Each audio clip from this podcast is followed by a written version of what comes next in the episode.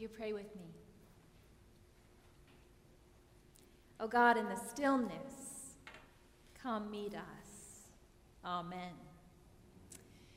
So, at one of my previous churches where I served, I had the honor of leading preschool chapel in the sanctuary. And at one point, it was getting close to Holy Week, and so the assigned lesson was the Easter story.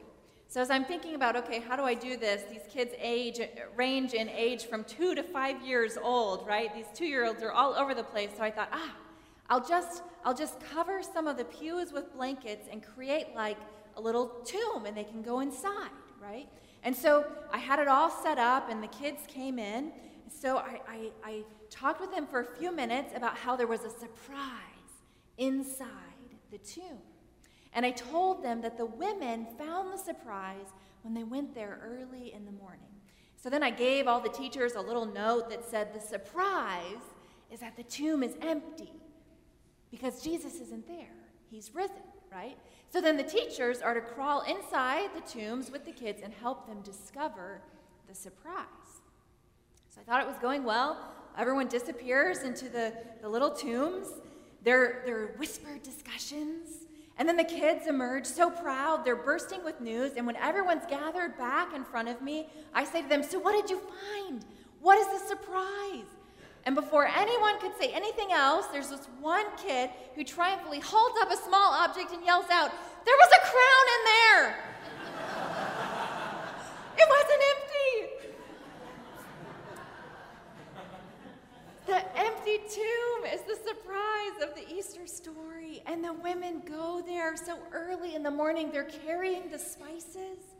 That tomb is the place of memories for these ancient followers of Jesus.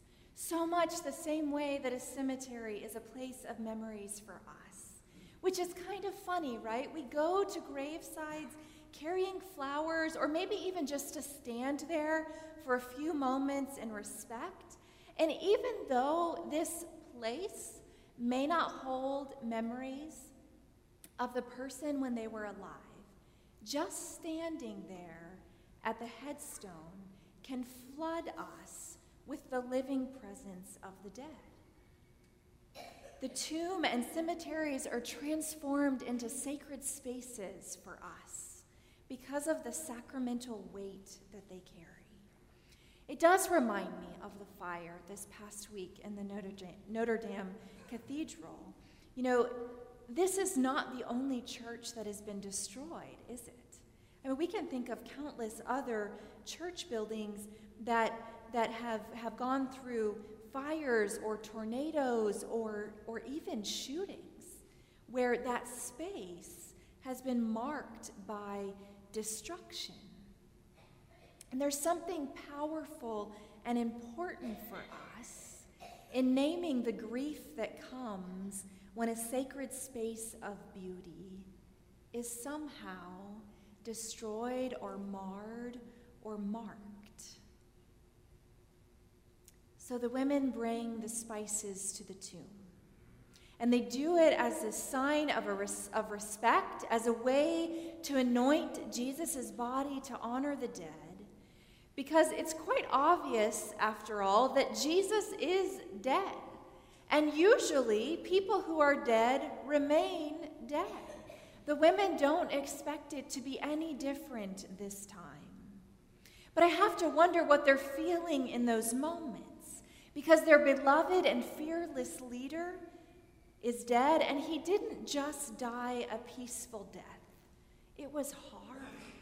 It was belabored, tortured. It was an unjust death, a senseless death, and one that came too soon. And so I can only imagine that the women must have felt empty. And not in a delightful, surprised kind of way, but, but rather in the kind of, of empty way when you feel def- defeated and sad and alone.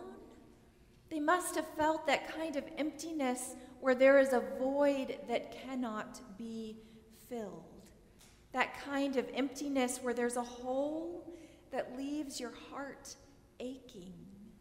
I think they must have felt hollow, like there, there can't be any more meaning or significance that can come out of this. They followed Jesus, they loved him, they believed in his message, and now he's dead.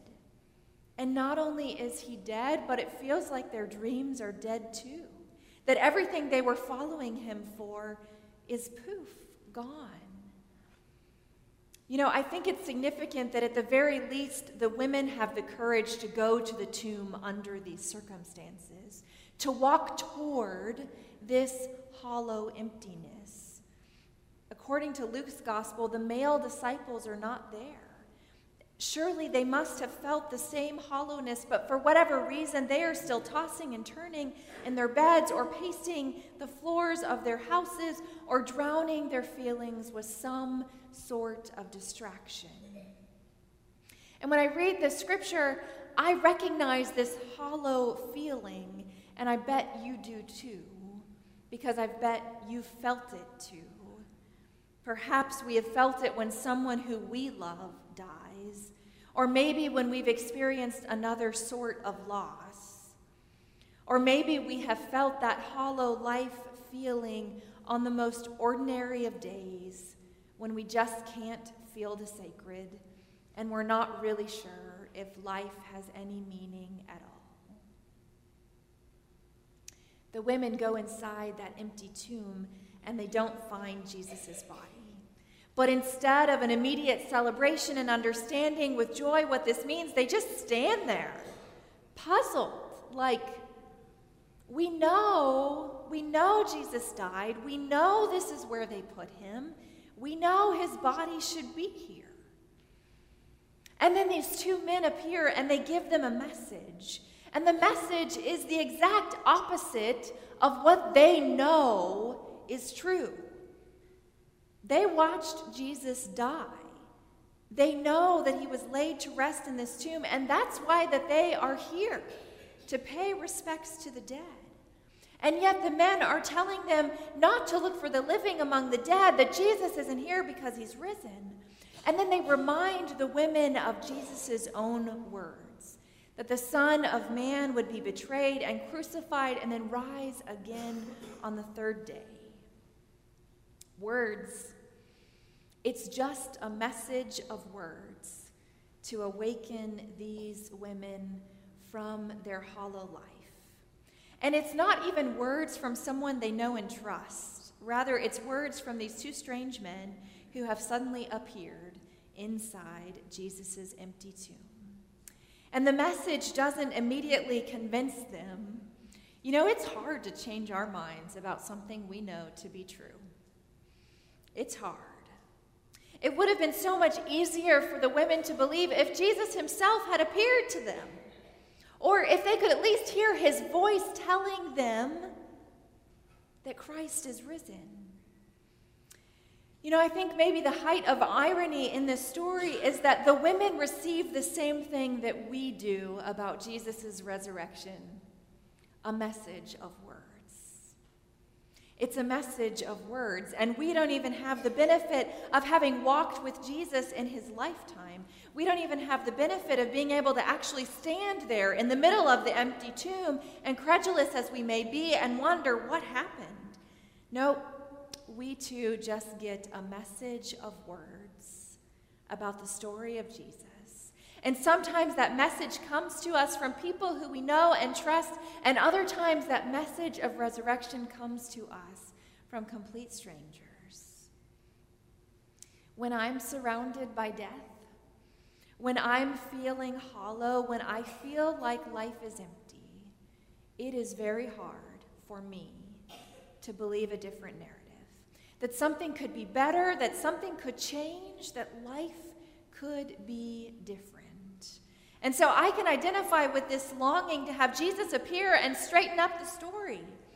You know, I think back to when I was in college and I was trying to figure out if I was called to ministry.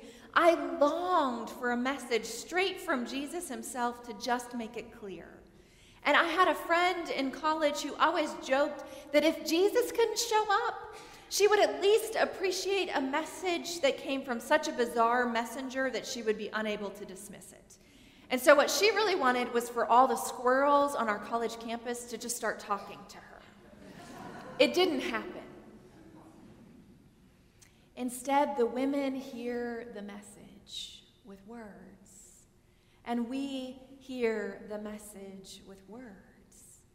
And then, when the women are prompted to remember Jesus had shared with them about what would happen, it makes them just a little bit easier for them to believe, and they're starting to make sense of what those words meant, and so they become bearers of the message. And so they rush back to the other disciples and tell them what happened, and then the other disciples struggle.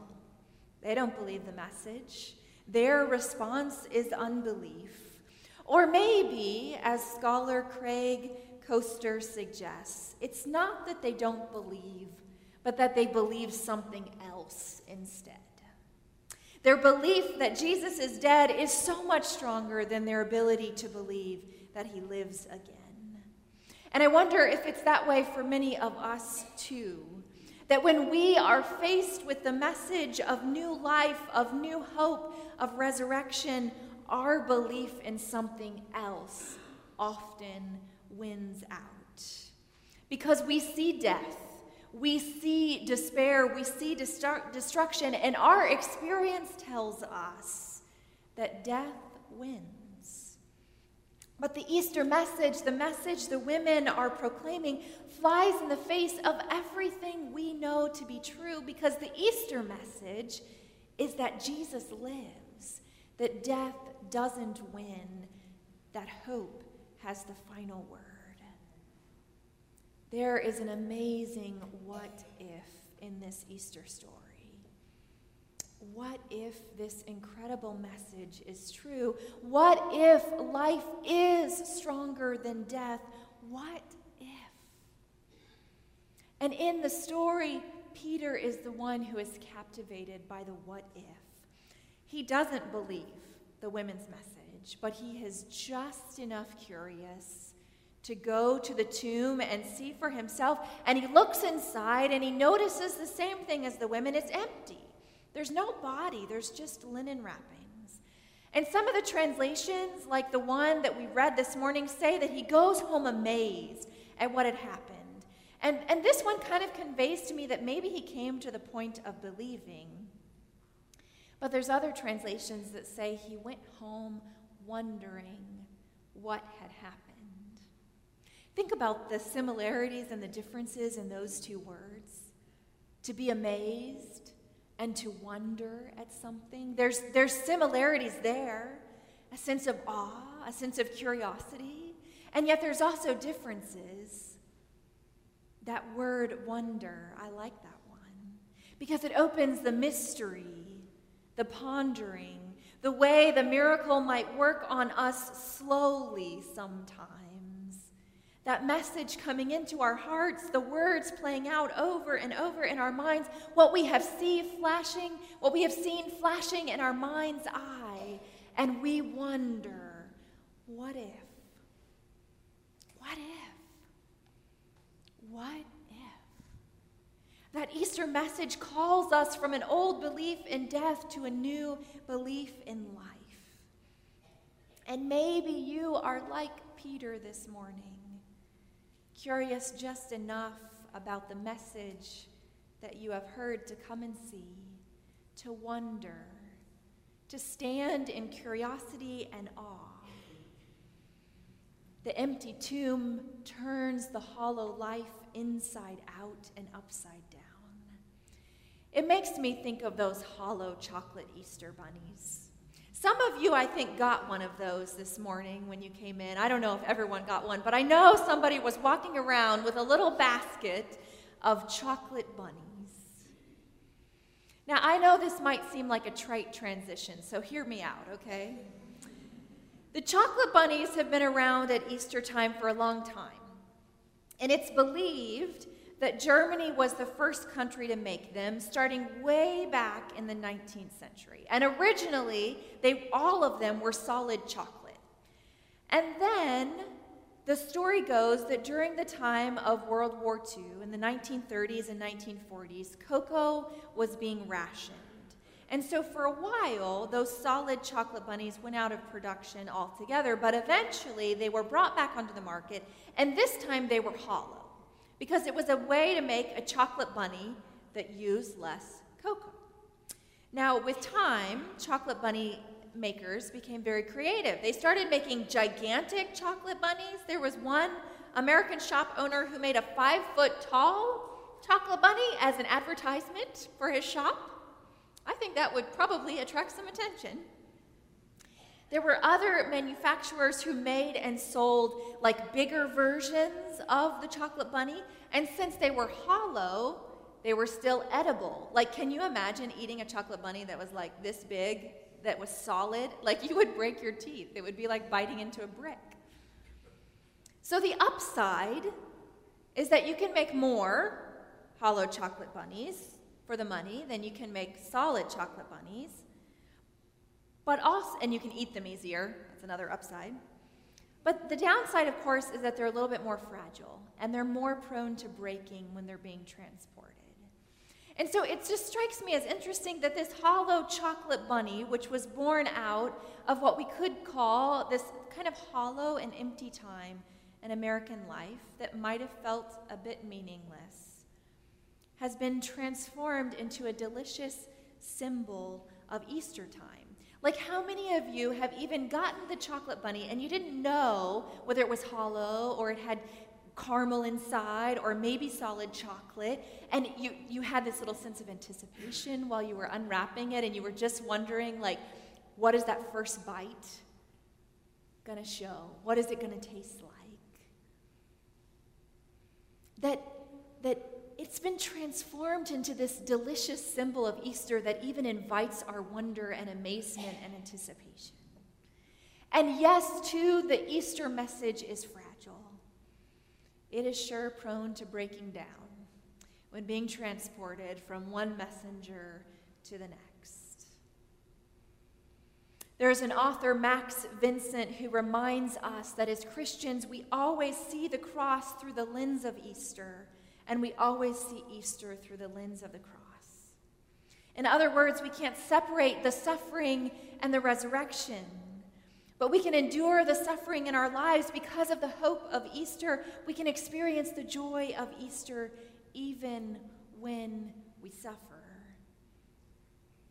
And so, if we say that life is hollow or empty, that it lacks meaning or significance at times, or to say that the chocolate bunny is hollow or empty, that it symbolizes these penny pitching days of the Great Depression, and yet it is transformed. To say that the tomb is hollow or empty, it's the greatest reversal of expectations that there has ever been. It means that what was once dead is now alive. It means the delight of finding that crown when you thought the tomb was empty. Shel Silverstein writes these words Listen to the mustn'ts, child. Listen to the don'ts. Listen to the shouldn'ts, the impossibles, the won'ts. Listen to the never haves, then listen close to me. Anything can happen, child. Anything can be. Christ is risen. Christ is risen indeed. Alleluia.